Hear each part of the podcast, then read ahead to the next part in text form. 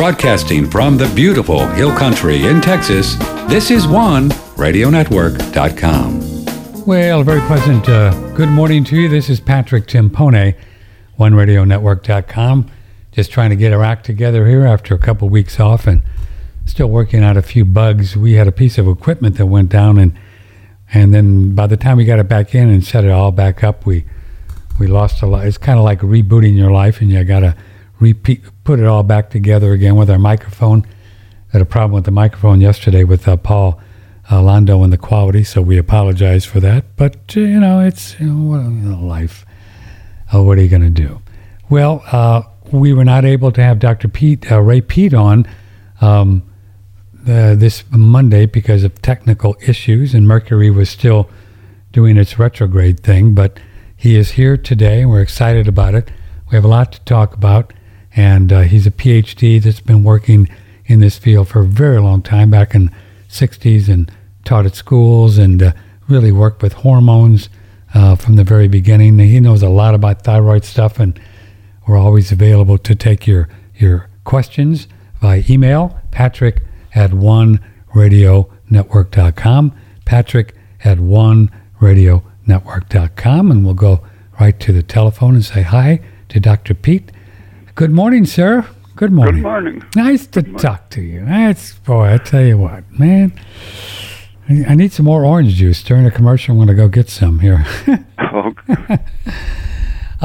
So I'd like to start with this, and this is a personal thing, but I think people will really get some information from this because evolving the omega-3. So back, you've taught us that this omega-3 thing, too many of these are not good, right? Omega-3s? In general. Yeah. In some ways, the more double bonds you have in a molecule, the longer chain and maybe 5 or 6 double bonds, the more antithyroid it is, and the more pro-estrogen, and that combination is especially bad for metabolism. So omega-3s are double bond, and it's anti-estrogen, so that would be a pro-estrogen. Pro-estrogen, right? Which we don't want, right? Mm-hmm. So I noticed that. I was doing a lot of salmon when I first started hearing about this, and every now and then I would get these little, little red blotches, on my forearm. How big in diameter are they? I'm talking, I don't know. Let's see, maybe a quarter of an inch, and then it's maybe an inch or inch wide. One of those marks? Yeah, those are actually little hemorrhages, and it's weakness of the capillaries and a combination of high cortisol and high estrogen is typically involved in that. Oh, so it's not an omega-3 thing?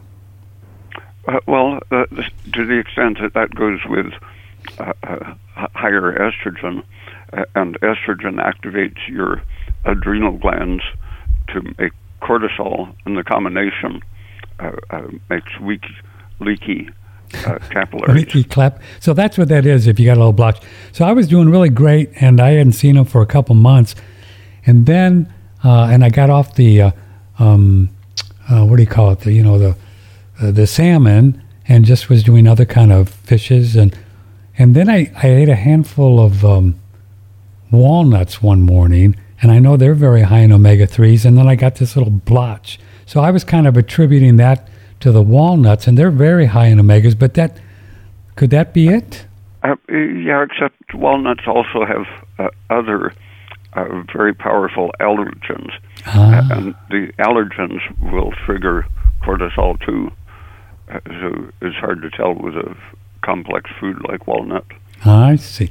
So the high cortisol is what could make your little capillaries weak there, right? High cortisol? And that tends to increase with aging. Well, I don't believe in aging, so we don't do that. So what could I be doing? But cortisol, isn't that just a reaction to the world around us as well? Not having enough energy to meet the demands of the world. That'll do it, right? A lot of that going on, right, Doc? Yeah, I've been experimenting the last few months with reducing my protein intake and increasing carbohydrate. Interesting. And I think most people are overeating on protein. It's essentially you get enough, but depends on your rate of metabolism. And in affluent countries, I think most people get much more than enough protein. Yeah. Have you heard of the methionine effect on aging? So no, I don't know that one. Animal studies where you restrict methionine right down to the bare minimum, which might be only half or a third as much as people normally eat. Their lifespan is extended by 40%, even without limiting calorie intake. So the low-calorie diet, the reason that can extend lifespan is mostly two things, lower methionine intake and lower PUFA intake. So in general, do you think it's possible that over the years we've just got to start eating too many little steaks or whatever, just protein in general? I think so. Yeah. What about, so how are you feeling like when you've been doing that? You can feel like you do better with that? Actually. A better appetite in general, and a livelier feeling. So that would be substituting a little more rice or potatoes or something rather than a steak? Yeah, oatmeal for breakfast. Oh, oatmeal for breakfast. That sounds fun. That's pretty strengthening, right? Oatmeal, feeling your oats and all that thing? Right? Yeah, and as long as you get enough milk in your diet, the mineral binding quality of oatmeal has scared a lot of people away from it, but all you need to do is make sure you're getting enough milk. It's so great. I mean, there's so many people out there in the natural world who just poo-poo the dairy. I mean, the milk, oh my goodness. Do you think milk was poison the way they talk about it? Yeah, it's largely the calcium content, but there are innumerable anti-stress factors in milk besides the calcium. We have a great source of kind of well-fed goat milk here at the farmer's market. I'm going to pick up a gallon, and I do good with it. I mean, I just warm it up a little, and phew, man, I do good with it. I don't know what it is. Yeah, very digestible. Yeah. And a lot of people feel something unpleasant when they have a glass or two of ice-cold milk. But if you just bring it up towards body temperature, it's the drop of body temperature that a lot of cold drink it can actually stop your heart just by a reflex action. Like when we were kids, remember you were going into the refrigerator and take a big hit of cold milk? Remember that? Boy. Sure. Yeah. Or cold milk and cereal and sugar. And, you know, it's so funny. Yeah, go ahead. In hot weather, it could be very nice, but I knew of one old guy that was in good health, sat down to eat a bowl of ice cream, and after just a few bites, dropped dead. His heart stopped. No kidding. Why doesn't the heart like real cold stuff? Partly, it's a stress reaction, but the stomach has nervous connections to the heart that send out signals of inflammation and cause vascular constriction and rhythm changes. I see. If I wake up in the middle of the night, sometimes I want to read for a while and have a little glass of goat milk, and I'll just warm it to like maybe 105 or 110, and boy, a little sugar in there, boy, that'll put you back 99 really quick. Right. How is it possible that sugar, that we've been told forever, it will, make the kids hyperactive and can actually settle one down? That just seems counterintuitive, it lowers adrenaline and cortisol. Wow. It increases your metabolic rate, but the higher metabolic rate allows your nerves and muscles to relax. It takes energy to relax, and that's what warm sugar and milk are good at. Isn't that funny? So the higher metabolic, so that's tied into the thyroid, right? Which is what the thyroid does. It keeps the metabolism happy?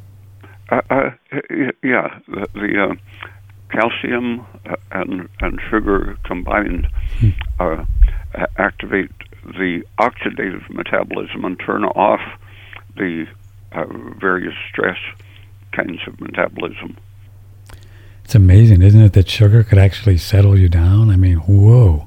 Hospitals pretty commonly use a little bit of sugar when they want to do something like a skin prick, a blood test or something on a baby, so they don't notice the pain. Really? They know that? Uh-huh. Interesting. When folks go to the hospital, what do they normally just kind of, the first thing they do is they put them up to a little drip. I don't want to get off on this subject too much, but what are they putting in there? What is it? Just, you know what I mean? A bag when they hook people up right away? Glucose, isotonic glucose solution is a very common. Sugar? Yeah. But they don't use it enough, and they tend to keep it down in concentration, like 5%.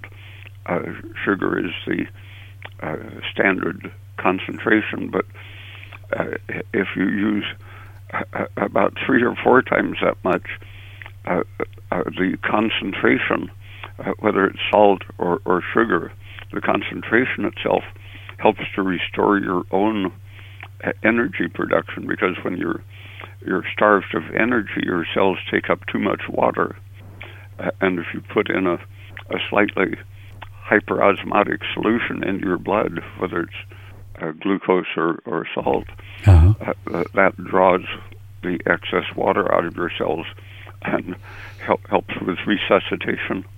That's very, very cool.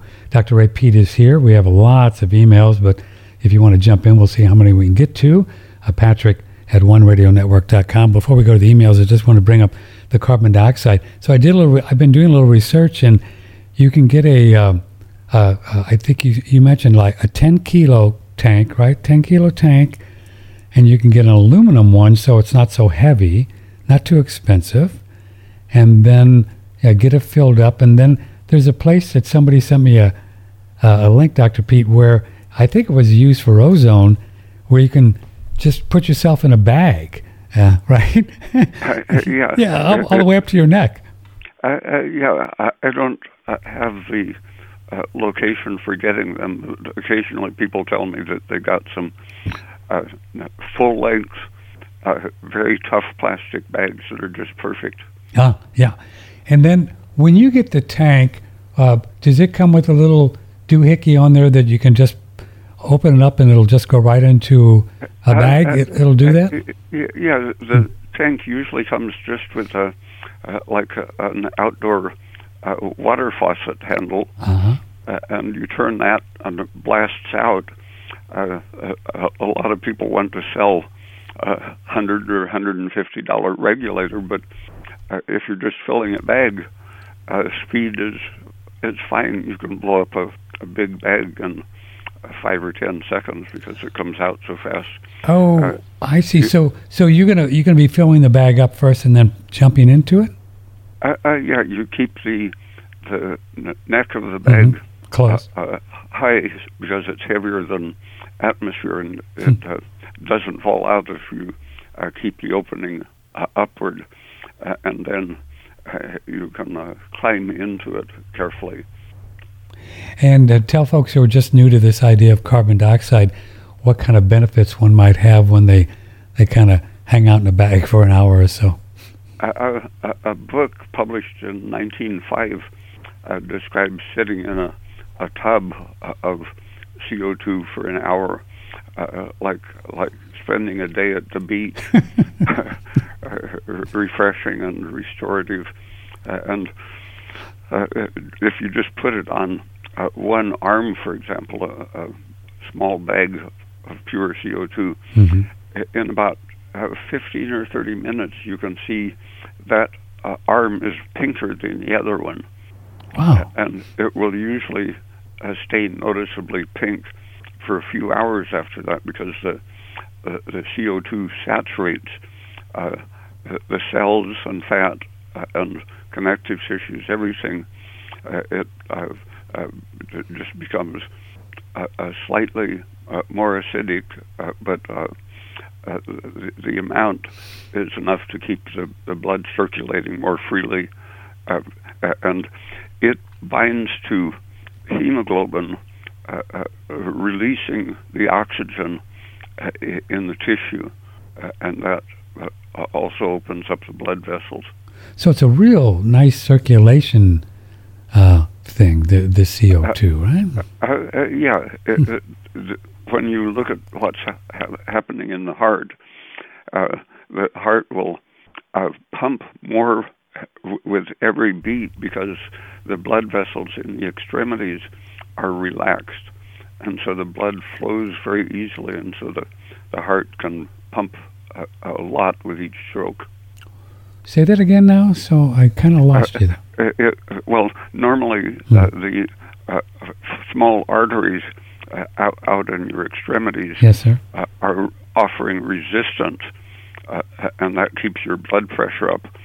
But when they're relaxed, your blood pressure comes down, and so your heart pumps more blood faster through those open arteries. Just because they're relaxed. They're relaxed. Yeah. Speaking of the heart, is it true? Many people argue, not a lot, but some people argue, like Cowan and others, that even when the big arteries kind of get gooped up with something, calcium or whatever, that the body puts out these kind of ancillary pathways to keep the Mr. Heart happy. You think that's true? Yeah, and the acid nature of the CO2 molecule helps to keep the soft tissues from crystallizing. Calcium brings it back into solution. But in the bone, the carbon dioxide plus dissolved calcium actually increases the crystallization into the bone. And people who've lived in a submarine with well above normal CO2 for months at a time, they find that their bones are getting denser and denser with time. Up to a year or more, the bones keep adding calcium and carbon dioxide. So it's actually putting the calcium where it wants to be, rather than in the arteries. And the opposite of that, when you block the formation of CO2, you get the formation of lactic acid instead. And in your bone, those have exactly opposite effects. The parathyroid hormone makes local lactic acid in the bone that dissolves your bones. And the CO2 has just exactly the opposite effect. And a drug called acetazolamide that raises the carbon dioxide in your body, it has a side effect of increasing bone density. So could that be tied in at all to, remember when these people were running 25 miles and a couple of them fell over from the heart stuff, where maybe they were overbreathing possibly and getting rid of... And a surprising proportion of the population is overbreathing, even at rest, to the extent that you're hypothyroid. instead of making carbon dioxide, you will make an excess of lactic acid. And that's a sign of overbreathing. So when too much exercise raises your CO2, it means you should have been exercising more slowly. Uh-huh. So that's the tie-in where Cowan talks about with the lactic acid in this how do you say that thing? Wabanine or whatever that is, right? And it's supposed to give the wabanine, and Cowan argues that he talks about this wabanine or strophanthinus that gets rid of the lactic acid for the heart. Your liver is what brings it down to normal after over-exercising or being hypothyroid. If you're at rest, the liver will take lactic acid out of the blood and combine it to make glucose again. But that takes extra energy, so you need some good thyroid function for your liver to have the energy to turn lactic acid back into glucose. And so a low thyroid person very easily gets into a low CO2, high lactic acid condition, even without noticeably breathing hard or exercising. Oh. And those are the people who, if they take an airplane up to Mexico City, for example, don't have time to adapt, they get various kinds of altitude sickness, headache, swelling of the lungs and brain, and in extreme situations they can treat it with breathing a little bit of concentrated CO2. Fascinating. Dr. Ray Peat is with us, Patrick Timpone, OneRadioNetwork.com. I got a little thyroid story. I don't want to talk about me all the show, but I was doing a little bit of the piggy thyroid that I got somewhere from Thailand, and I started doing that and got my TSH from, I don't know, it was like 3 or 4 to 0.5, like you said was the best. Mm-hmm. And I didn't feel a whole lot different, but, the little 0.5 thing made me feel good. So I guess about, I don't know, 2 months ago or so, I dropped the whole thing on the floor, and these little pretty thyroids were all over the floor, right? And I figured the only way I could get them up would be a dustpan, and then they'd be all dirty. So I just gave it up. And I said, well, let me see. And you know what, Dr. Peat, to this day, it's only been 2 months, but my temperature is just like, boom, 98.2 or 3 or 4 first thing in the morning. I feel fine. So maybe those little piggies just kicked up my thyroid, and I'm good. I don't know. Over the years, I've known several people who did that. Once you get it up, it's the same with progesterone. Ah. Both thyroid and progesterone support each other. And so if everything else is good about the way you live and what you eat, just a few doses of progesterone or thyroid can remedy the situation, and you don't need the supplement. Interesting. Yeah, I take a little bit of that, the one that you recommend, the Progest-E, 3 or 4 times a week. I'll take a little dab of it. So I'm getting a little progesterone. So the body just kind of figured it out. So could there be a lot of people on thyroid not knowing that they could maybe stop taking it a bit if they played with it? You don't want to stop taking it if your temperature falls and you start feeling bad again. Right. I mean, exactly.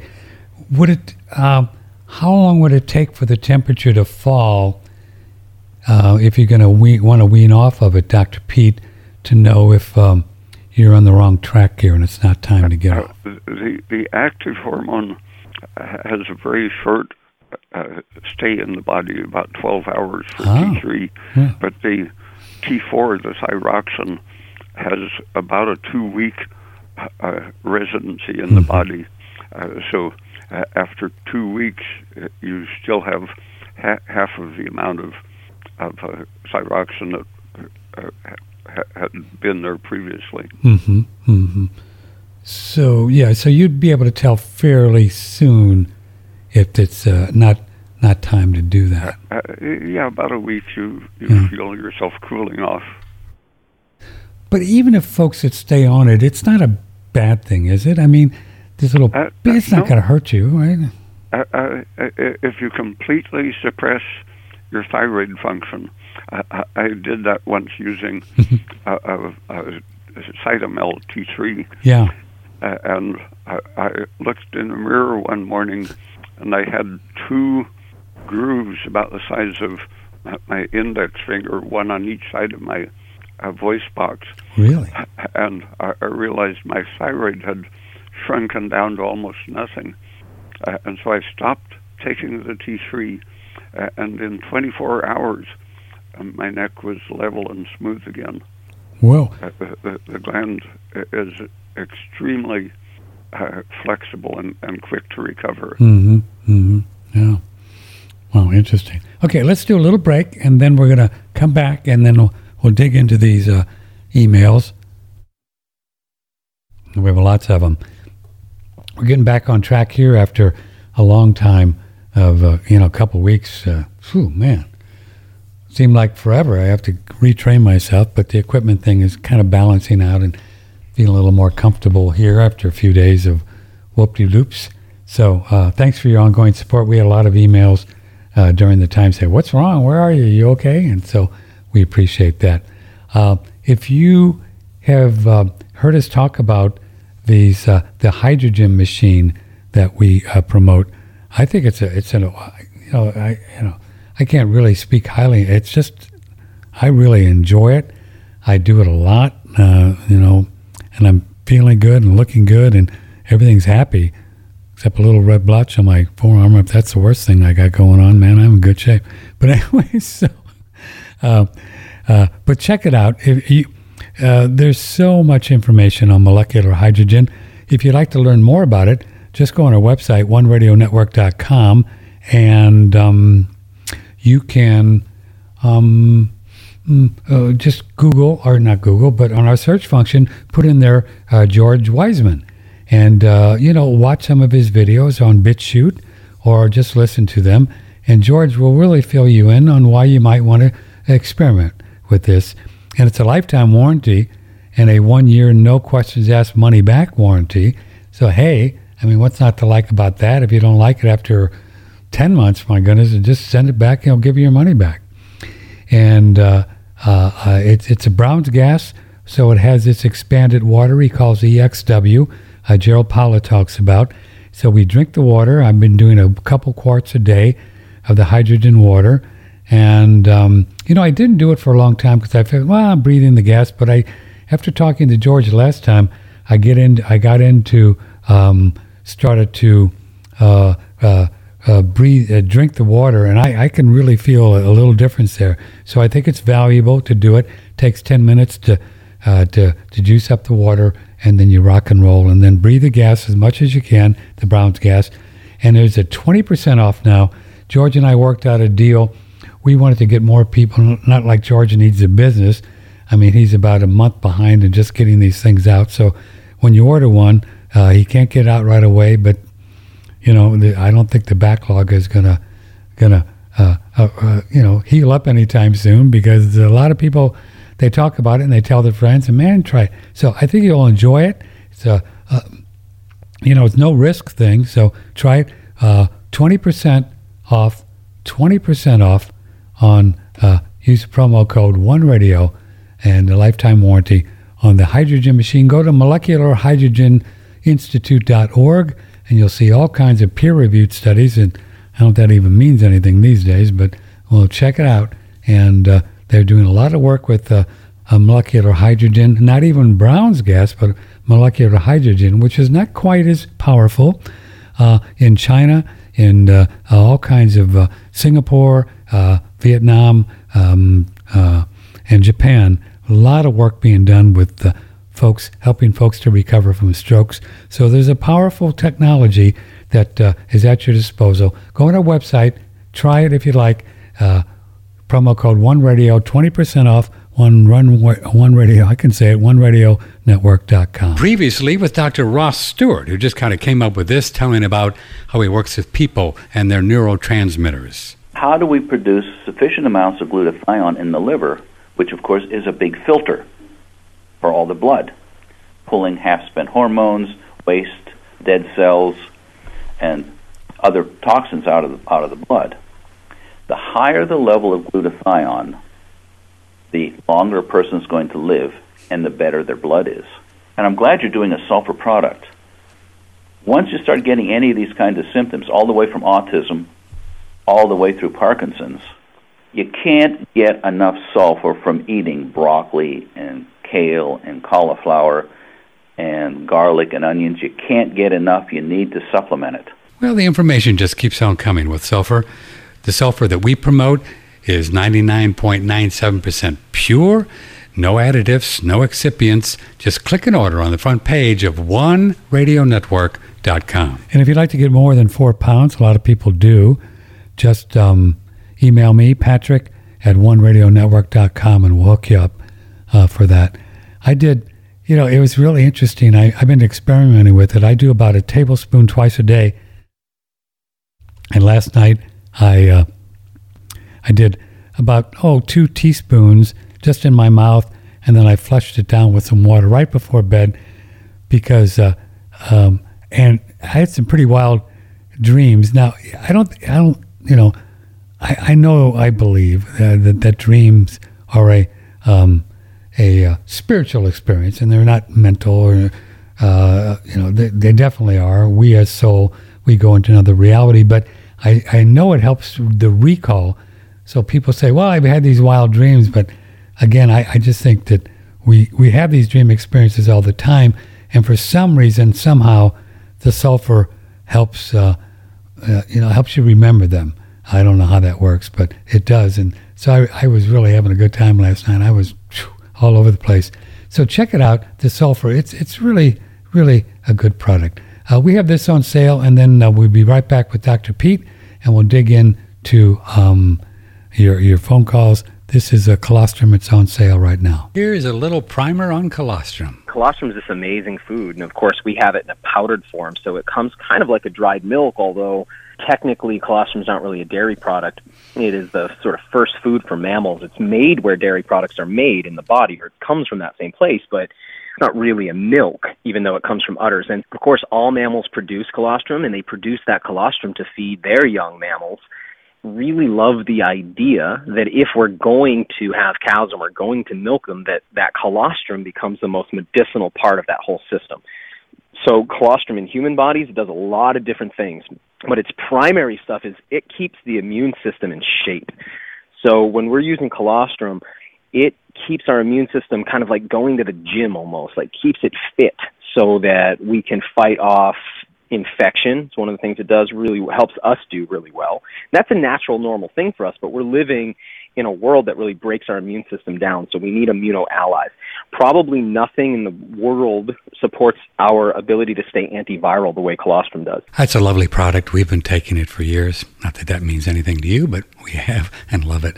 You can click and order colostrum, and you can order the 1 or 2 kilo containers. Get on the auto ship for the best price, and it's a Thrival link right here, OneRadioNetwork.com. And the biggest sale of the year, ladies and gentlemen of the jury, use promo code RESTORE, that's R-E-S-T-O-R-E, for those of you in Petaluma, R-E-S-T-O-R-E, 20% off on all colostrum. And now we have the regular, which we've had for years, and now they have vanilla, chocolate, which I had yesterday. It was yum, cacao in there, just a little bit of stevia, and strawberry. So 4 different flavors, colostrum, on sale right now, I think for another week or so. I'll have to check into that. Colostrum on sale. Use promo code RESTORE, and this is March the 23rd when you're hearing this one. So if you want to get it, go after it right now on OneRadioNetwork.com. From the Hill Country in Texas, this is OneRadioNetwork.com. Well, once a month we have the honor of talking with Dr. Ray Peat, a PhD, and it's Ray Peat It's RayPeat.com, right? I haven't looked for a while. Mm-hmm. Is it RayPeat.com? Ray Peat's newsletter at gmail.com if you'd like to sign up for that, baby. And that's every few months you're doing that now, Dr. Peat, right? 4 times a year. 4 times a year? Oh. Yeah. You're not going to every quarter. You're not going to retire on us, are you, anytime soon? No plans. That's good. We don't want to lose you. Okay, let's go to some emails. You ready? Oh, we have lots. Okay. Here's a 67-year-old male human who's been diagnosed with chronic lymphocytic leukemia. He has a low blood count, low blood cortisol, and low energy. What areas can I focus on to slow down the steadily increasing lymphocytes? My white blood cell count was about 15.5 last year. This year, 18.5. Eternally grateful. From James. Okay. It's probably a good idea to have a blood test measuring both lactic acid and carbon dioxide because adequate carbon dioxide slows cell division and reduces inflammation. And there's usually some sort of inflammation, like an antigen, involved in all of the leukemia, lymphoma type problems. And so they're finding that for both lymphoma and leukemia, both aspirin and acetazolamide, or something to increase your body CO2 content, will slow the growth. Now, you've as long as I've known you, you've not ever been adverse to aspirin, right? It's pretty safe, kind of a thing.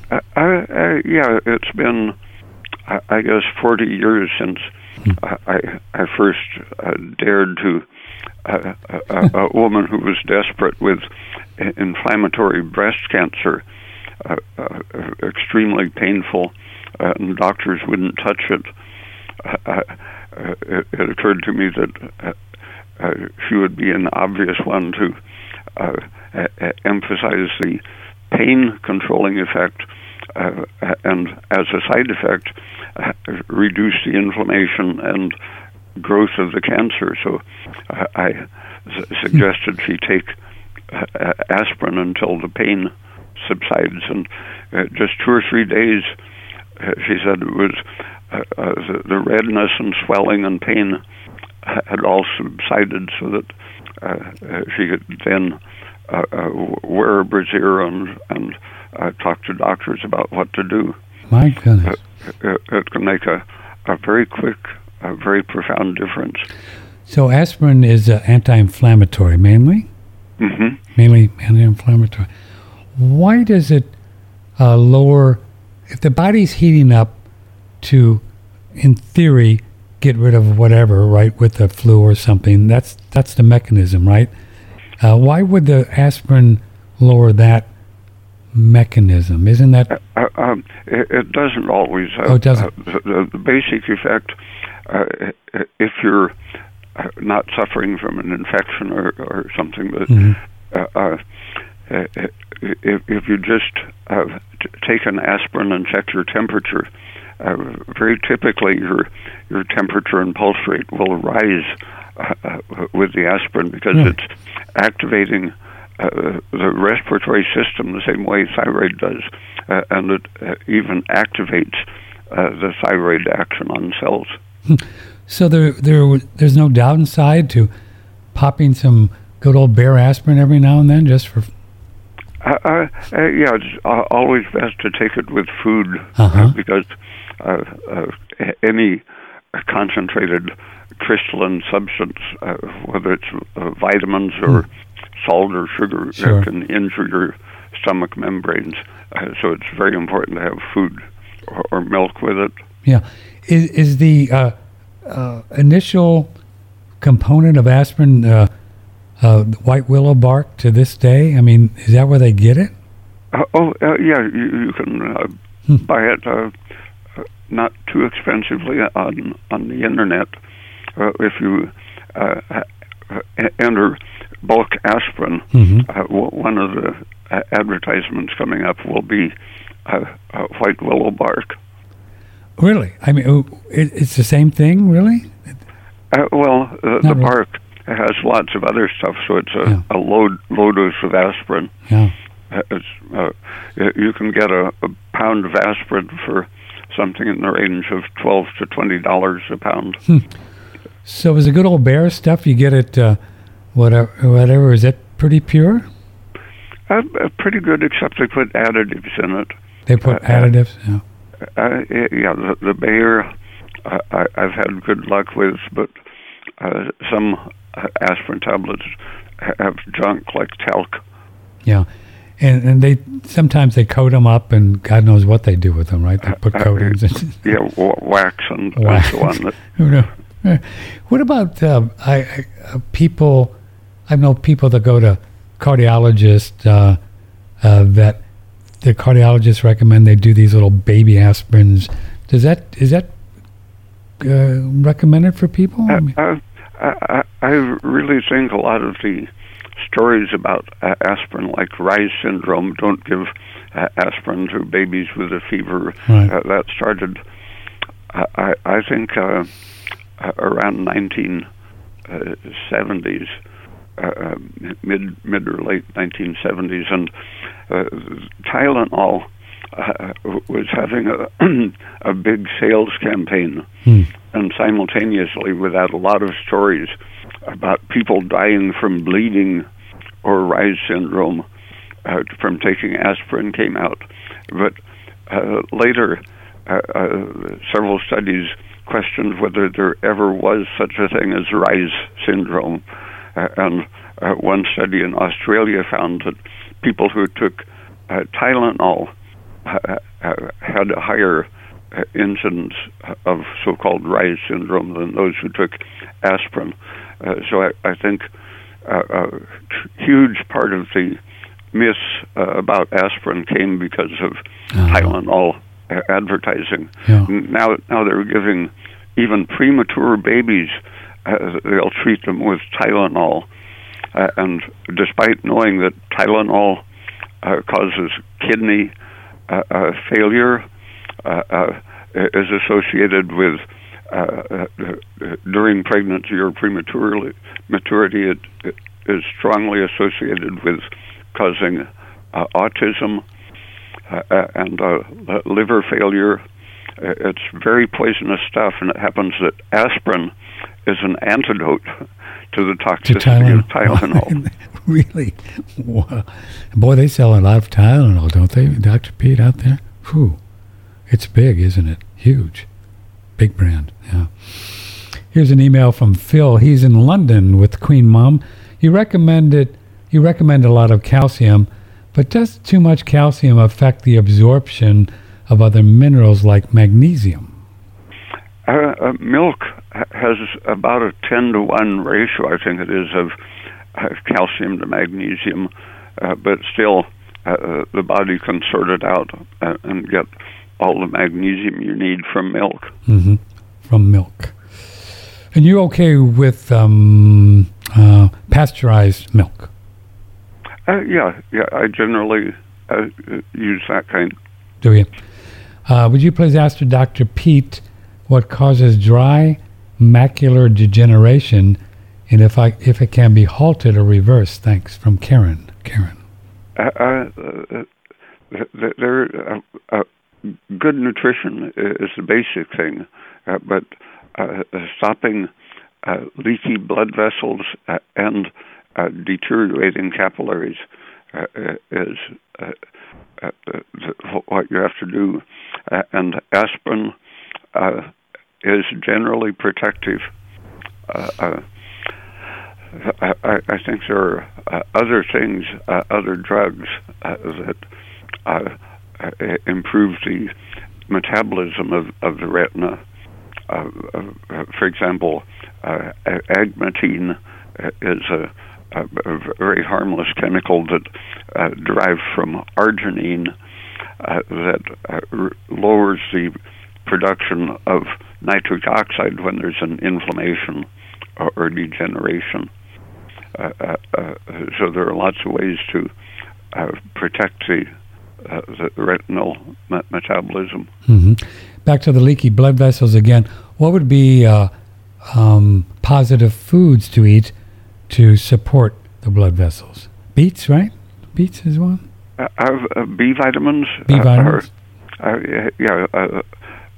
Generally balanced, rich diet. Uh-huh. Mm-hmm. If you cut down on your fat intake, that means you're going to eat more of the other foods, and fat doesn't contain B vitamins. So a low-fat diet is pretty similar to a high B vitamin diet. Low-fat. Oh, I see. Okay, I see how that balances out. Here is from John. I'm taking methylene blue. Is it okay to take with Stimulus 2 milligrams tablet? What's methylene blue, Dr. Peat? It's been around for about 150 years. Really? What is it? The dye industry found that it was somewhat germicidal. Oh. Paul Ehrlich advocated it for killing parasitic diseases. And he used doses of, I think, 500 milligrams at a time.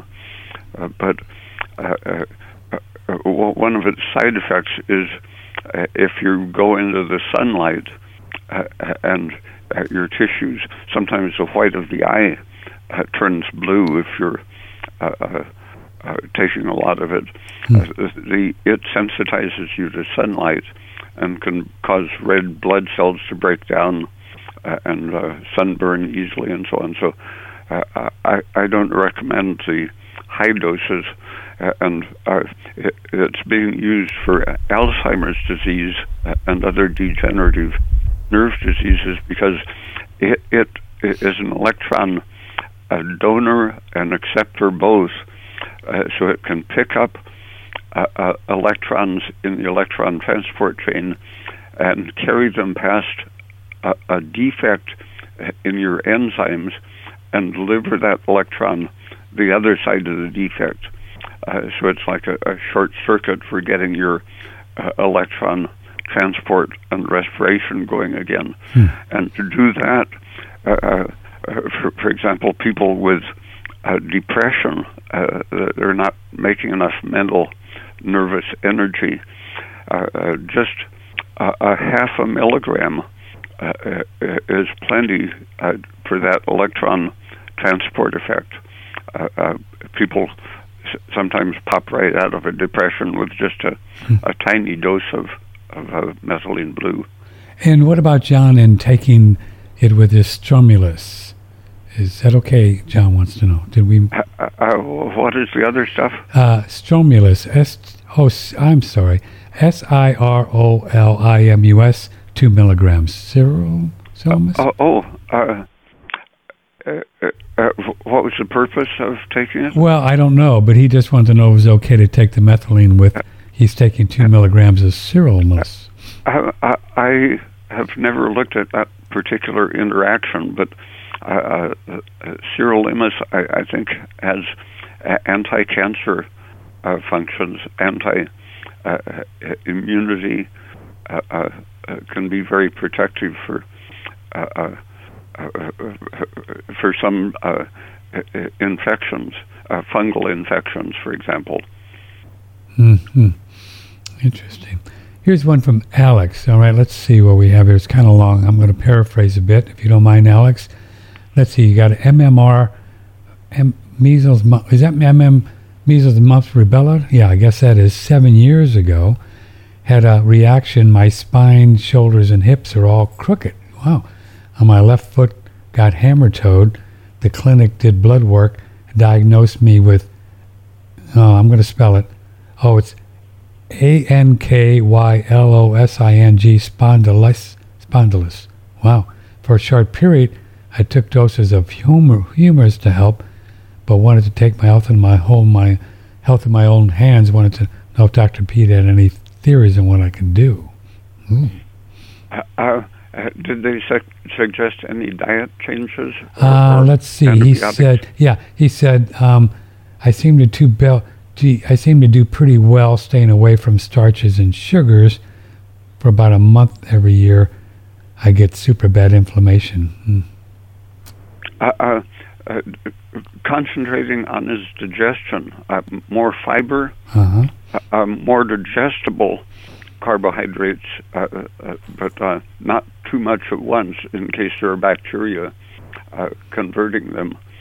But the fiber will help to move the bacteria through and out of the system faster, and possibly antibiotics as well as the fiber to help clean out the bad bacteria. So that'll get them moving out of the colon, Dr. Peat, right?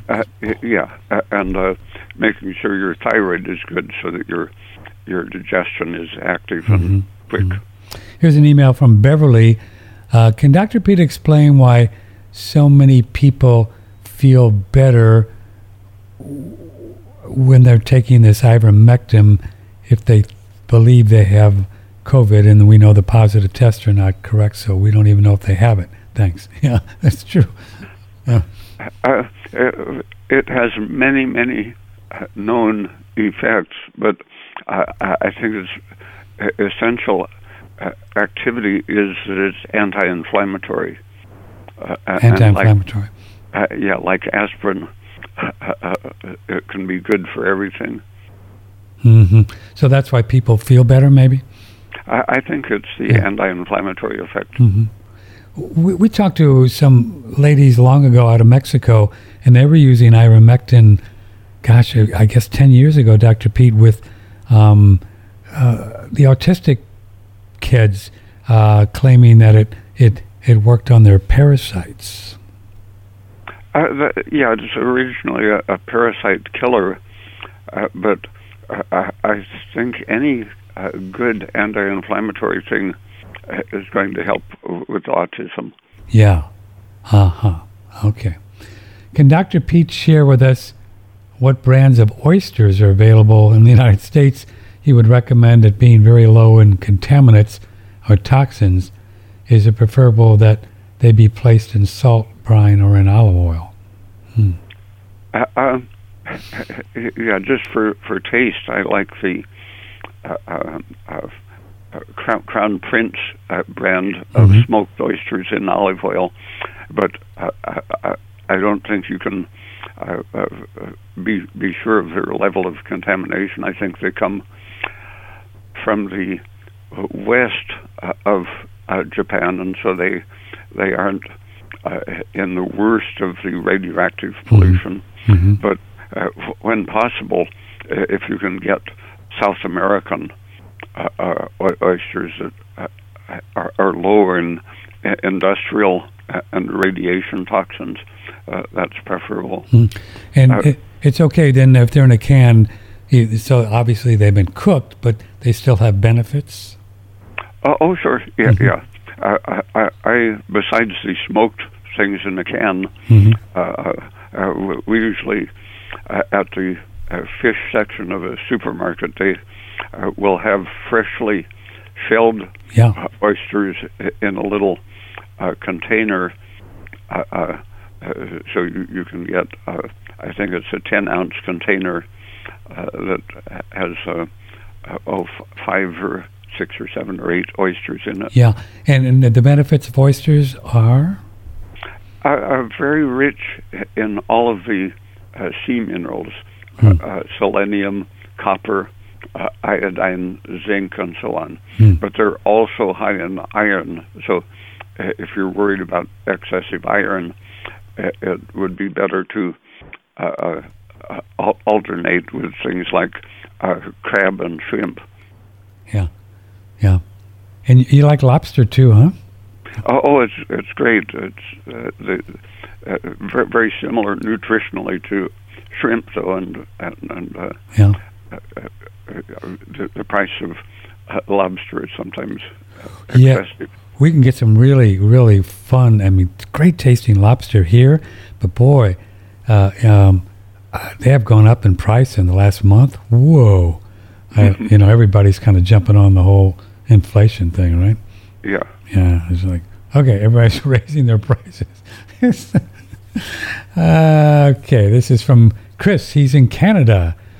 Oh, Canada. Could you please ask Dr. Peat what to do if someone has very, very dry skin, and the only things that tend to help very little are all polyunsaturated fats like almonds, sesame, flax, the desired saturated fats like coconut, cacao, shea butter, tallow, lanolin get absorbed, but the skin is still dry. Oh, so he's putting all the good stuff on his skin, but he's saying that the poofers are the only ones that seem to help. What's a fellow to do? Correct the thyroid function. Thyroid again, boy. Thyroid makes you form sebum or the skin oils and sweat at the same time, so it moisturizes and oils your skin. And once again, your fave is a TSH, and this is pretty much the numbers that you concern yourself with. The TSH at 0.5 or below, correct? If I'm right, one study showed that 0.4 and below, but 0.5 is fine. Wow! And you, over the years, you've got to the point where you don't really look too much at all the free T3 and all that other stuff.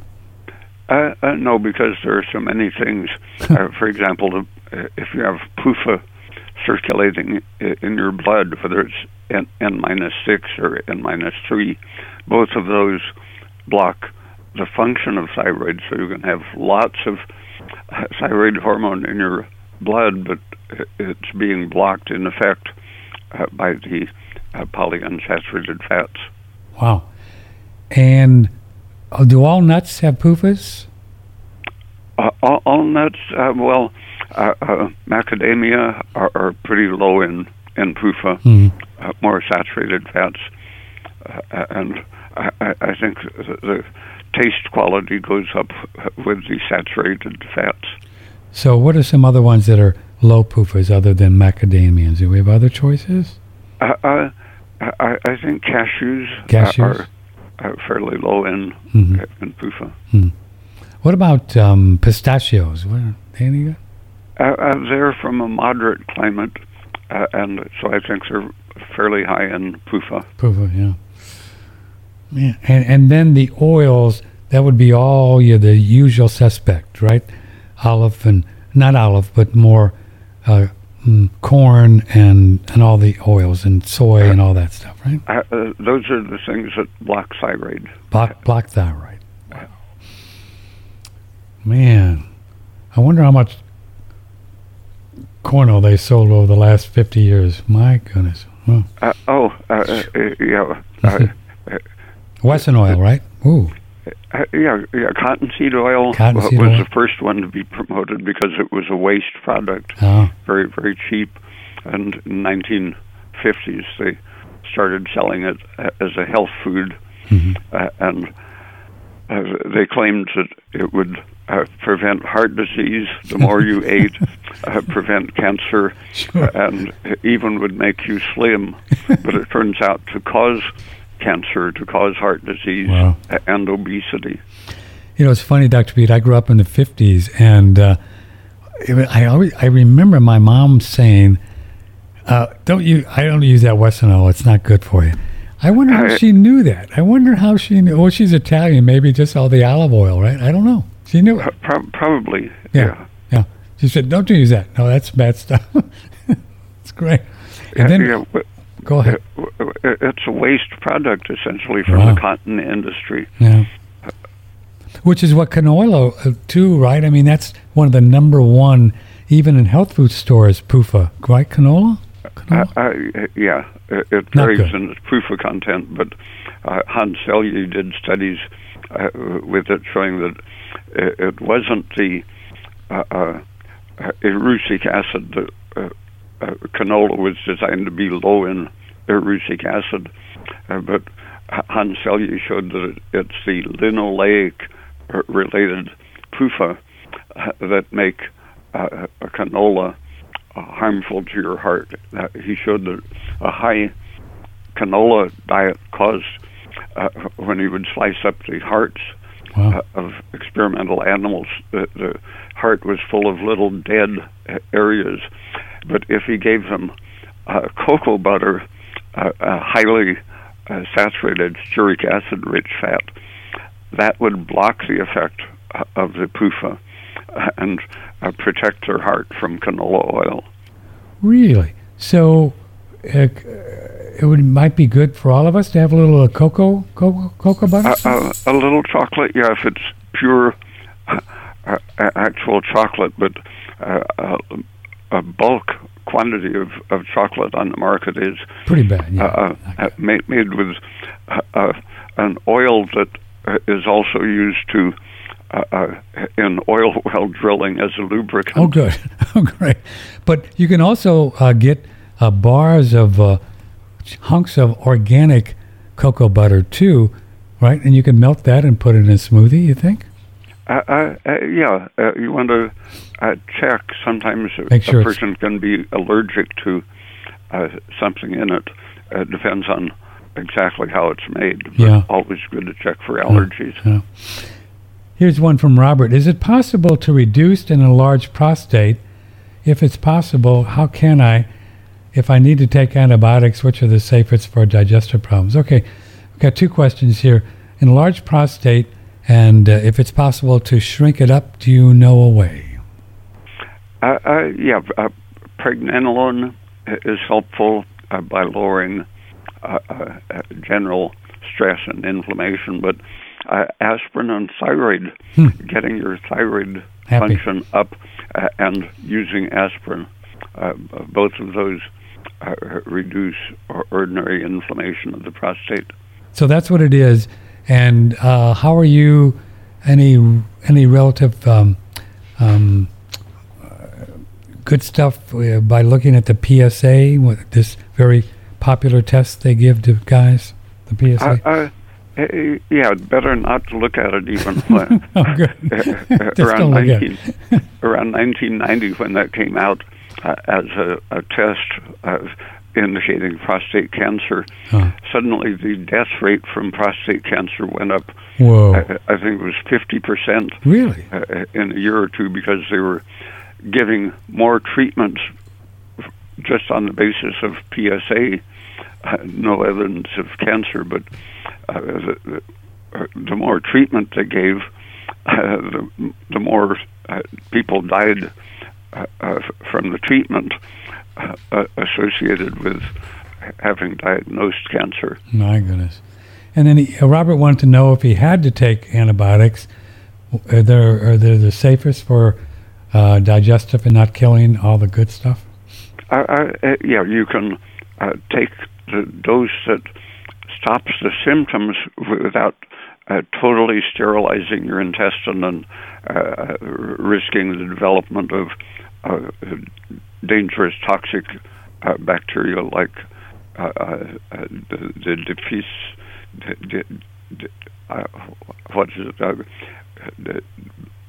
Difficile or something like that?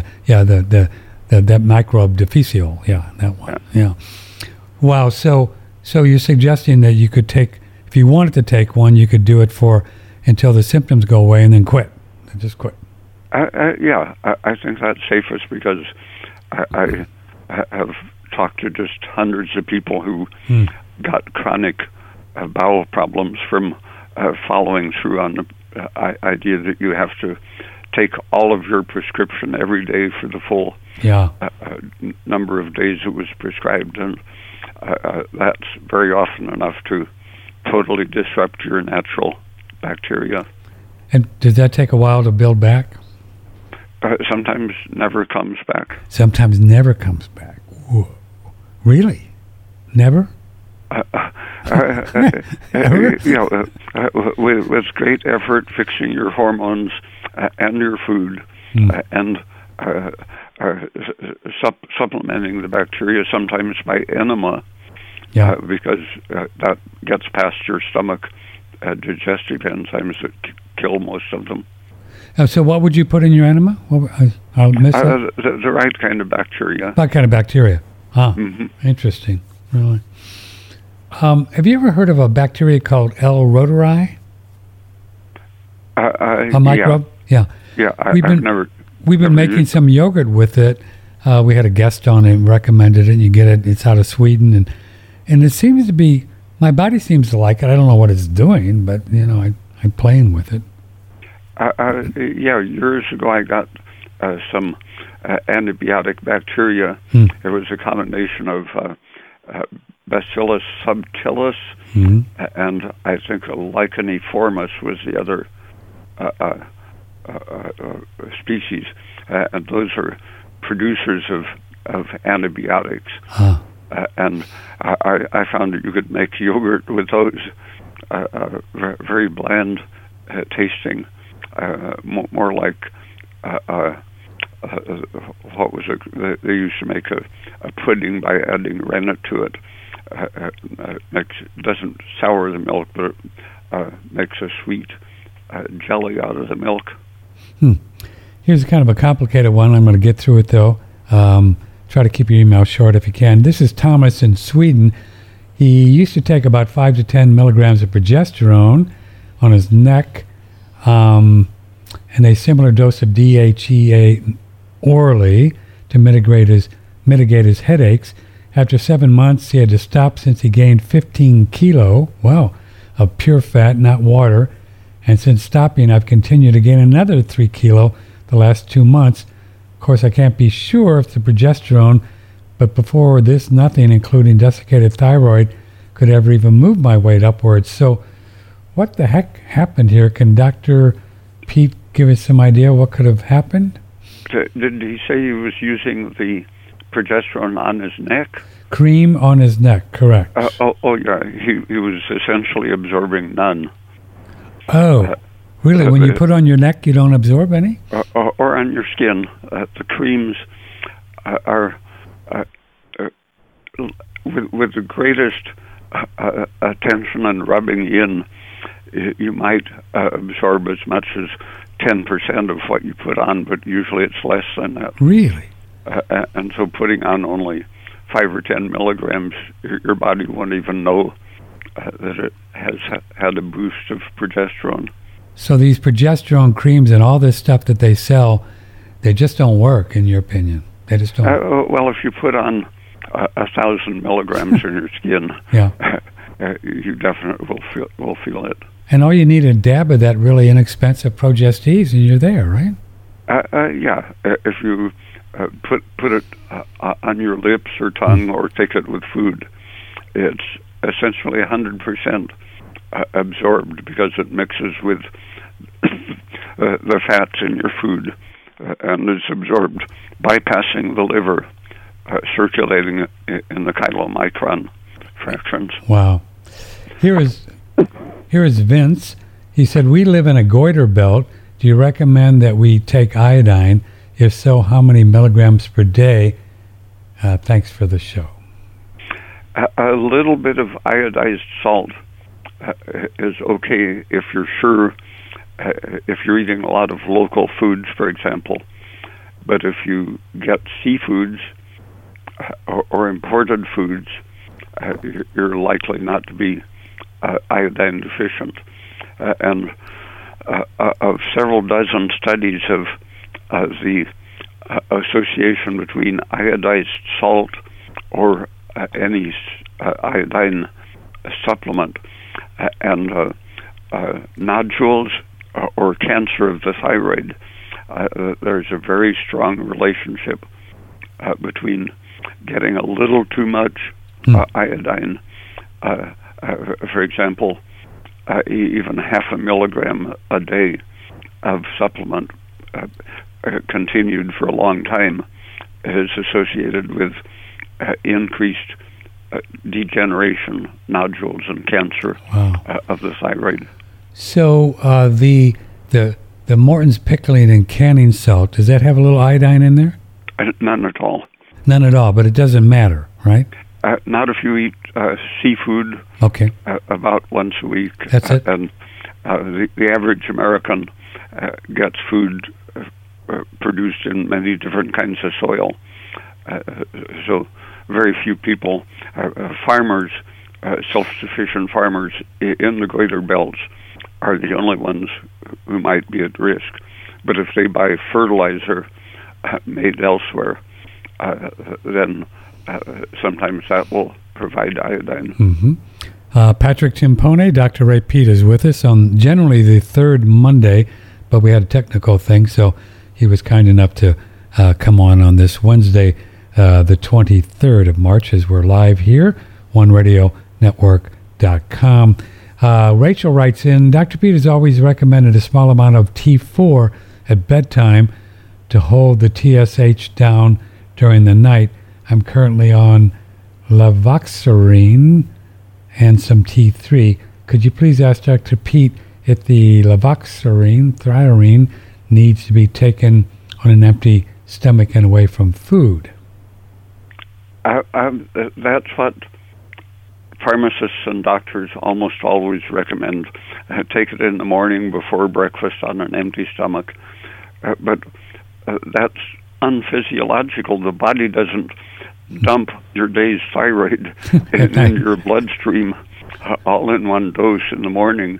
It trickles it out steadily during the day.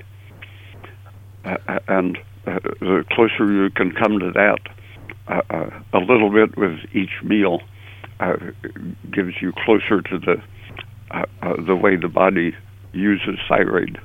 So was she incorrect? She assumed you recommend taking T4 at bedtime? Yeah, if someone is having a stressful night, for example, the stress hormones rise during the night if you're deficient in some nutrients, including carbohydrates, and TSH goes up during the night along with several other stress hormones that disturb your sleep and keep you tired. Can you actually get a product where you're just getting T4 if you wanted to take a little at night? Yeah, almost all prescribed thyroid in the U.S. is only T4. Oh. And for women, women have a very poor average response to T4. Why is that, I wonder? Because estrogen inhibits the conversion of T4 to the active hormone. And so doctors, they think that when you increase the T4 too much, that you're getting hyperthyroidism. But if you're not converting it properly, as about half of all women do, wow. Then too much T4 starts turning under the influence of stress hormones into reverse T3 rather than active T3. So it lowers your metabolic rate and other thyroid functions to take too much T4. So when folks go to the doc and they get a prescription for thyroid, whatever the most natural one, I guess, whatever it is, it's just T4. That's it. Yeah, and that's not at all natural. That's a synthetic, which in a healthy young man, it works just like thyroid hormone because their livers can activate it. But in the reason women have about 10 times the incidence of thyroid disease as men is that estrogen limits the ability to convert thyroxine to real hormone. And so it's a really very irrational, unscientific thing to prescribe thyroxine for women. So then ladies with high TSH, they would try to find some kind of source of just a pig thyroid or beef or something? Yeah, if you have very high TSH, you at least benefit from suppressing that. T4 is fine for acting on your pituitary to ease off on the TSH, and that will greatly protect your thyroid from developing nodules if you just suppress the TSH, because TSH itself, when it's elevated, is producing the symptoms that are associated with hypothyroidism. It isn't just the lack of metabolic activating T3 hormone. It's the actual positive direct pro-inflammatory effect of TSH itself. I had a good friend, lady friend, mentioned to me that she was, her hair was, starting to see some hair falling out, and I was kind of musing that it was a low thyroid. Is that close? That's undoubtedly the most common reason for thinning hair.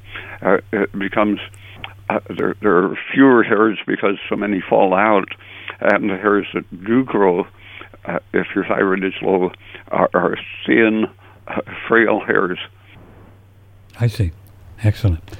Ted wants to know about systemic enzymes versus aspirin.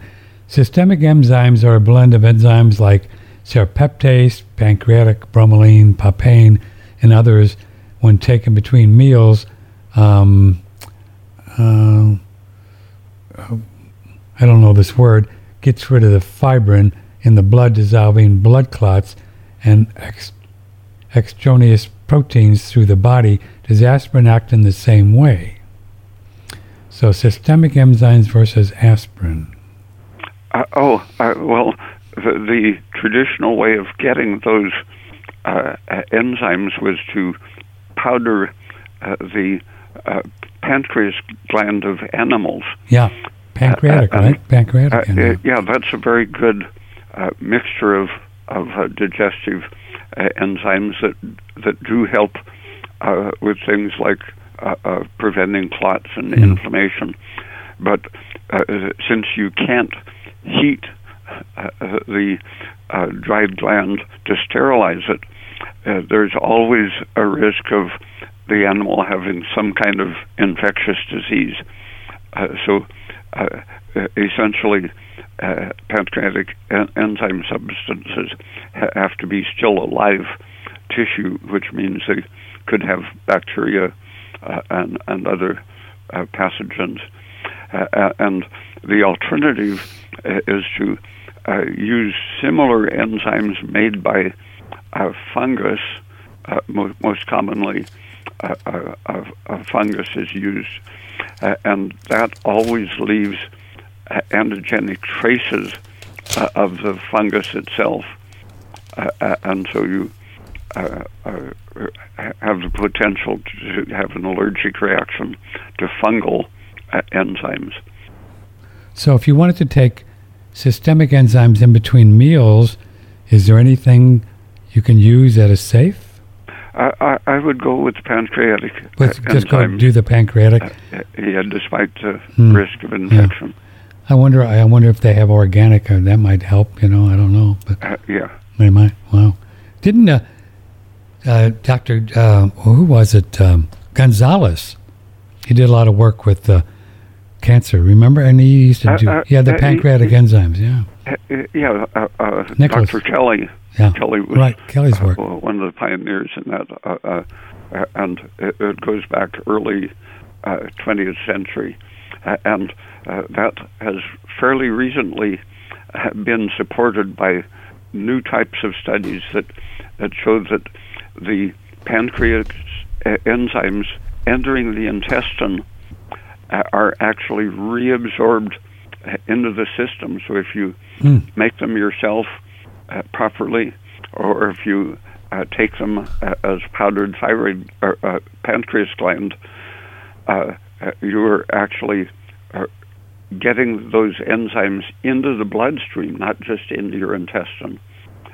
And so there's clear evidence that they do get into the bloodstream, act as proteolytic enzymes, just as I think it was Dr. Beard at the turn of the 20th century, who advocated that as a cancer treatment, and Kelly and Gonzalez developed it and followed up.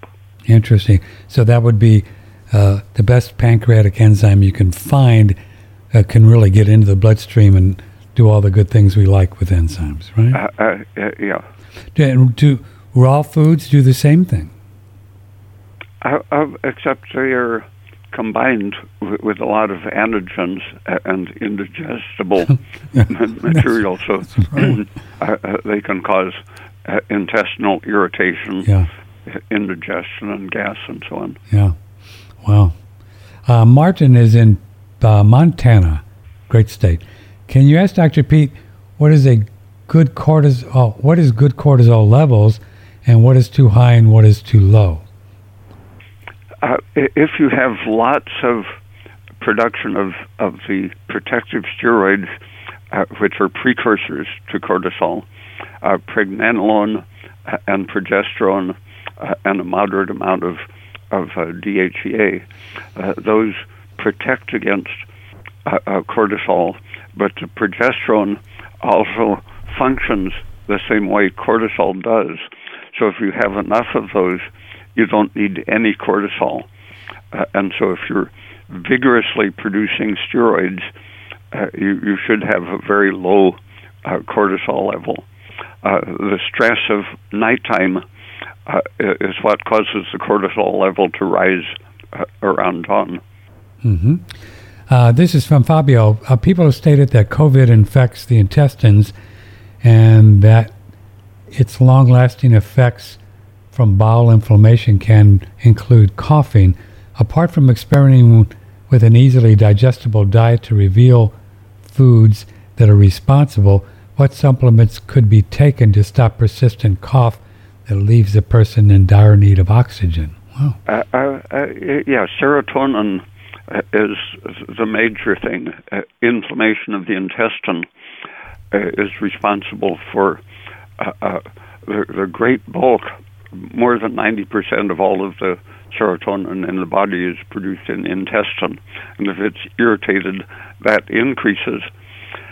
And if your intestine is inflamed, that interferes with your liver's ability to regulate the way the blood platelets handle serotonin. And so the platelets, which should be detoxifying the serotonin, taking it mostly to the lungs where it's destroyed, they can't handle the extra serotonin, which then causes the blood vessel inflammation leading to clots and or hemorrhaging. Wow. And so anti-inflammatory things. First, very easy to digest foods, but aspirin, ciproheptadine is an anti-serotonin that calms intestinal inflammation. And keeping your CO2 up has the action of acidifying your platelets, and the acidic granules in the platelets bind to serotonin and allows the serotonin to be carried to the lungs and liver for detoxifying. And so the hyperventilation caused by the serotonin itself tends to drive off your CO2, causing your platelets to spill serotonin into the blood, causing the clots and blood vessel inflammation, carditis, and so on. Which all that stuff going on with the shots, right? With the injections too. So, what about breathing into a bag and getting more CO2s? Can you do that? That's the quickest, simplest way to get some. I've seen people control their hypertension, spending a few minutes every day. You can see the blood pressure come down the first or second days of doing that. Interesting. There's reports with an email of a doctor that had people that had their saturated oxygen levels down to 35 and lived. Can one's oxygen level go that low? And then if one uses carbon dioxide to saturate the body with CO2, this then helps the blood carry more oxygen. Is this partly due to the fact that CO2 would alkalize the body raising the voltage to then carry more oxygen? In itself, it doesn't alkalize the body, but it the bicarbonate, baking soda, for example, directly regulates the pH, neither too high nor too low. And the CO2 has so many protective effects on blood vessels, on circulation through the lungs, that you're just by adding CO2 to a person with breathing difficulties. For example, on Mount Everest, they were putting people in a big body bag, adding oxygen as a way to bring them out of inflamed lungs and brain from the altitude. But someone noticed that in these airtight body bags, they were accumulating pretty high levels of CO2. It wasn't the oxygen, it was the increased CO2 curing the altitude sickness. And the same thing that happens in altitude sickness happens from the serotonin poisoning and inflammation caused by COVID and other degenerative diseases. Interesting. Can you ask Dr. Peat how to cure, I'm going to spell it, P-A-R-O-N-Y-C-H-I-A. Don't know how to pronounce that. Could you say it again? Yes, sir. P-A-R-O-N-Y-C-H-I-A. Sores around your nails? I'm not sure. I've never heard that one. Sometimes it's a vitamin deficiency. Just improving your diet. Vitamin A, sometimes putting vitamin A right around your nails. Mm-hmm. They have a word for that. They have a word for everything, right? It's like... Let's see, Dana, she's in New Jersey. I would like to know if eating farm-raised chickens 4 to 5 times a week harmful to one's health due to high omega-6 content. I've heard chickens and pork have a high omega-6, and it can be harmful to one's health. Yes, definitely. And just by feeding them barley instead of corn and soy. The barley is lower in PUFA, and depending on the climate, there are many alternative foods that are lower in the PUFA content. The general inflammatory properties of chicken and pork, standard American pork, has more than 30% polyunsaturated fats in its tissue. Europeans don't like American pork because they say it has soft fat. Yeah. And you can see that in when I was a kid, lard was a solid like butter that would stay in a block at room temperature. Yeah. Now it's semi-liquid. And because of the feed. Eating too much corn and soy. But you did say that if you could find a pork producer that was like totally vegetarian, grass, the real deal, that's really low in all the bad stuff, right? Did you say that? There are now, I've heard of 3 pig farmers that are producing pork fat that is solid, and the content of PUFA is approaching beef and lamb, down around 4%, or beef and lamb are about 2.5 to 3% PUFA. So the pork is, from those farms, it's essentially as safe as beef or lamb. Interesting, and that's you tell that when the fat is firmer and hard. Mm-hmm. At room temperature. At room temperature, should stay firm and white. Pretty cool. Yeah, I mean, if you can get good pork, it's really quite a tasty, and it's, I guess it's a good protein if you're going to have protein, huh? Mm-hmm. If you can get the good stuff. Does Dr. Pete have any suggestion suggestions for sagging skin and extremely dehydrated skin. All the water I drink just goes right through me. Bathroom breaks nonstop. I don't consume any type of PUFAs. By the way, I'm 40-year-old female. So here's a 40-year-old female. Every time she drinks, she just keeps peeing it out. What's could be going on there? The thyroid is the main thing that regulates hydration and oiliness of the skin.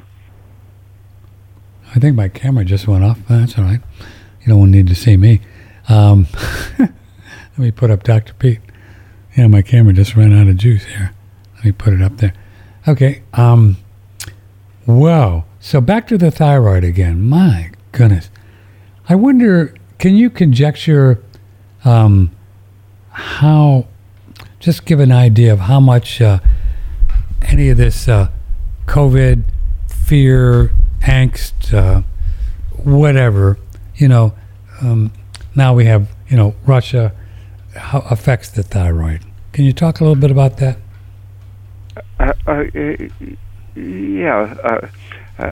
Anxiety is a constant suppressor of the thyroid. Great shock, the death of a close relative is often the trigger that turns a person's thyroid off. Or an accident, just the emotional shock is enough to knock out your thyroid. The body tries to go into hibernation to get away from the horror of the experience. And I'm afraid that the fear campaigns from fear of nuclear war, sure, or whatever, fear of a virus, or fear of terrorists. Yes, sir. All of those are being promoted actively by the government and the media, and they're harming everyone's bodies as well as their minds. Yes, sir. And I've been reading articles. It's just like thyroid. It's like an epidemic right now. Mainstream media is talking about it. Have you been listening to Dr. Bhakdi's videos? Oh, Bhakdi's? Bhakdi? Sucharit Bhakdi. Oh, yeah, he's been on the show a few times, but I haven't checked in with him in a while. Is he talking about thyroid? No, not about thyroid, but he's a plain talker about what's going on with the virus and vaccines. Oh, yeah. Yeah, we should get him back on. And you think he's right on? You like his work? I heard him just a few days ago on the Children's Health Defense. Oh, yeah. Kennedy's group. Yeah. First of his talks, I didn't have any tiny disagreement with him. He is, over the last year and a half, he has investigated everything. And now has a very, very clear picture of what's going on with the virus. And what is he? What is he saying? Just in general, what's his take? It's a criminal hoax, essentially. That the whole thing was a hoax. The vaccine never was intended or conceived to prevent the infection. Yeah. It can't, in principle. That's been known for more than 15 years. The people, the insiders, can't have been so stupid and ignorant as to ignore all of the evidence showing that the vaccine was purely, essentially, a manner of chemical warfare. Yeah. Wow. And now, did you hear the latest talk? Is we have a subvariant of Fauci, a subvariant. Huh? A subvariant, a subvariant. Oh, that's a new one. Yeah, it's a subvariant. Yeah. These people, they don't quit. A couple more, then we'll let you go to work. Let's see. In his opinion, what causes lupus? Can anything be done to help with all of the redness in the face and broken capillaries and veins in the legs. Oh, yeah. I've been seeing people with lupus, so-called, do very quick recoveries. Just the last year I've been following a woman who was diagnosed with lupus and could hardly move because of arthritis, and she just changed her diet and started supplementing thyroid and progesterone and avoiding the allergens and pro-inflammatory things, and it's all well. It's autoimmune conditions are very well defined as the results of too much estrogen, too little progesterone, and thyroid. Mm-hmm. Let's see. How much protein is Dr. Peat doing? Is he going 80 grams per day or less? I'm experimenting currently, trying to get it down to as close to 50 as possible for the low methionine, but my habits make it hard to get it down that low, so probably around 60 right now. So that would, and where are you getting that protein from? What are you going to? Milk, mm-hmm. and even oatmeal has a surprising amount of protein in it. Mm-hmm. Is there a big advantage to doing the what do they call those, Dr. Pete? Steel cut oats rather than just the smashed up? No, I don't think there's any difference as long as you cook it thoroughly. Yeah. And then you can put butter and milk in there too if you want, right? Yep, very delicious. Might as well. Yesterday at work, I was feeling great. My knees didn't hurt. But on the way home, I ate 4 little cookies with no chocolate in them. And by the time I got home, I went into AFib. I did tapping on my hand and chest, and I rubbed peppermint oil on my neck and chest. I took liquid magnesium and 2 aspirin, and I did the carbon dioxide with the brown paper bag. After a couple hours, I was feeling much better and slept good last night as my body was pooped out. Did I do good, Dr. Pete, with what I did, even though the doctors would love to put me on pills? Is there any, if there's only way this happens in a blue moon, or could the cookies have chipped this off? Oh, yeah. Irritation in the intestine is enough to send out inflammation signals that raise the free fatty acids in the blood. Mm. And so carbon dioxide and grape or orange juice as a quick form of getting your glucose up to lower the free fatty acids. Mm-hmm. That is a pretty effective first aid. Uh-huh. Ray, your name? Ray wants to know how much orange juice, thanks for the show, he says, I really enjoy having them on. How much orange juice does Dr. Ray Peat drink per day? Around a little over a quart. Whoa. You drink a quart of orange juice a day? In warm weather, much more than that. Wow. But I try to aim for that amount. And now I'm trying a combination, maybe a pint of concentrated grape juice, mm-hmm. And a little over a pint of orange juice. And the benefits for you? Anti-inflammatory. Mm-hmm. Wow, that's the main benefits, anti-inflammatory. Mm-hmm. You can actually get organic, not from concentrate, but some real grapes, right? At the store, can't you? Yeah. Newton, yeah. Just Concord is the best one I've found. Wow.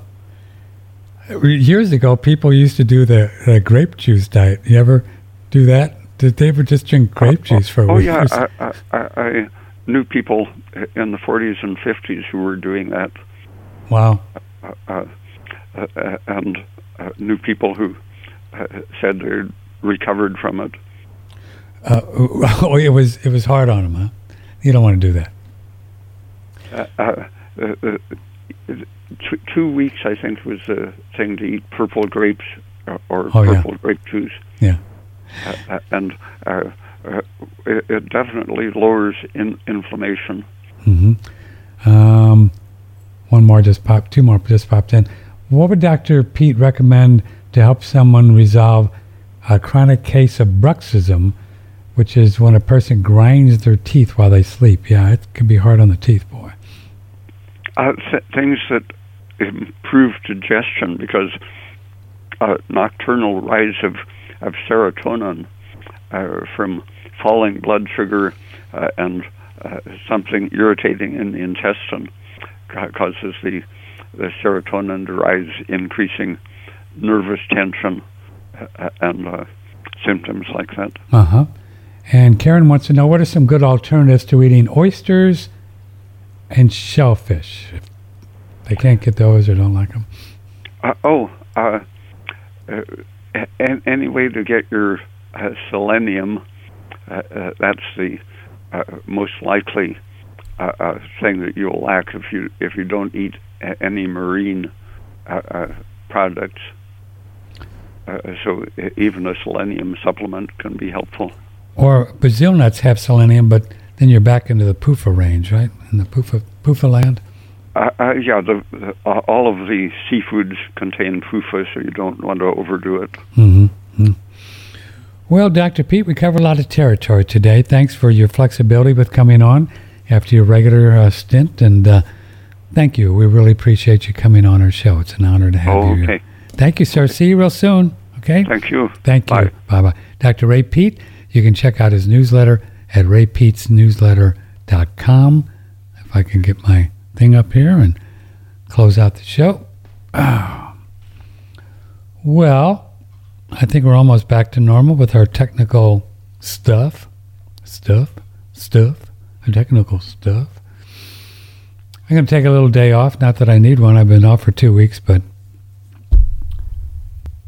working with this geeky stuff, make your head explode, on the phone with people. And say, so I'm going to take a day off tomorrow. We take Thursdays off. I'll see you at the farmers market today, the Dripping Springs Farmers Market. See you then. And we have colostrum on sale, 20%. Use promo code RESTORE. The hydrogen machine, 20% off for this little puppy. Use promo code OneRadio.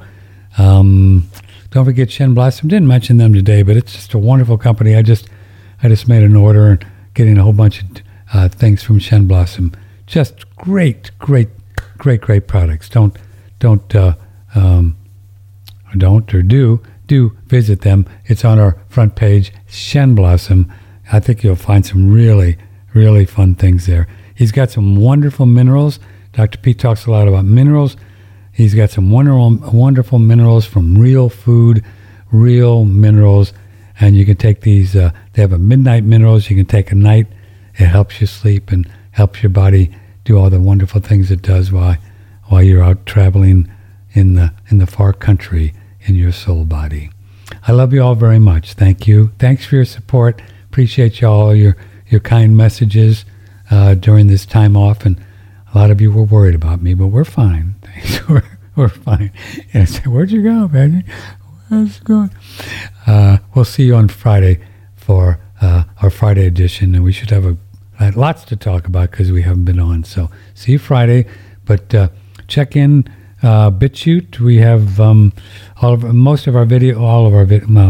videos up there, and then we're running archive shows that we're going to update here soon on the front page too. So stop by. Let me know if I can help with anything. Patrick at OneRadioNetwork.com. Patrick at OneRadioNetwork.com. Love you all very much. Thanks. You're doing great. Don't believe anything out there. Whatever, germs, COVID, nuclear war. It's all just crap. It's all fear porn, man. Just all fear porn. They just want to make you crazy. Just don't buy into it. Hi, dude. We're going to go now. See you soon. I love you. See you Friday.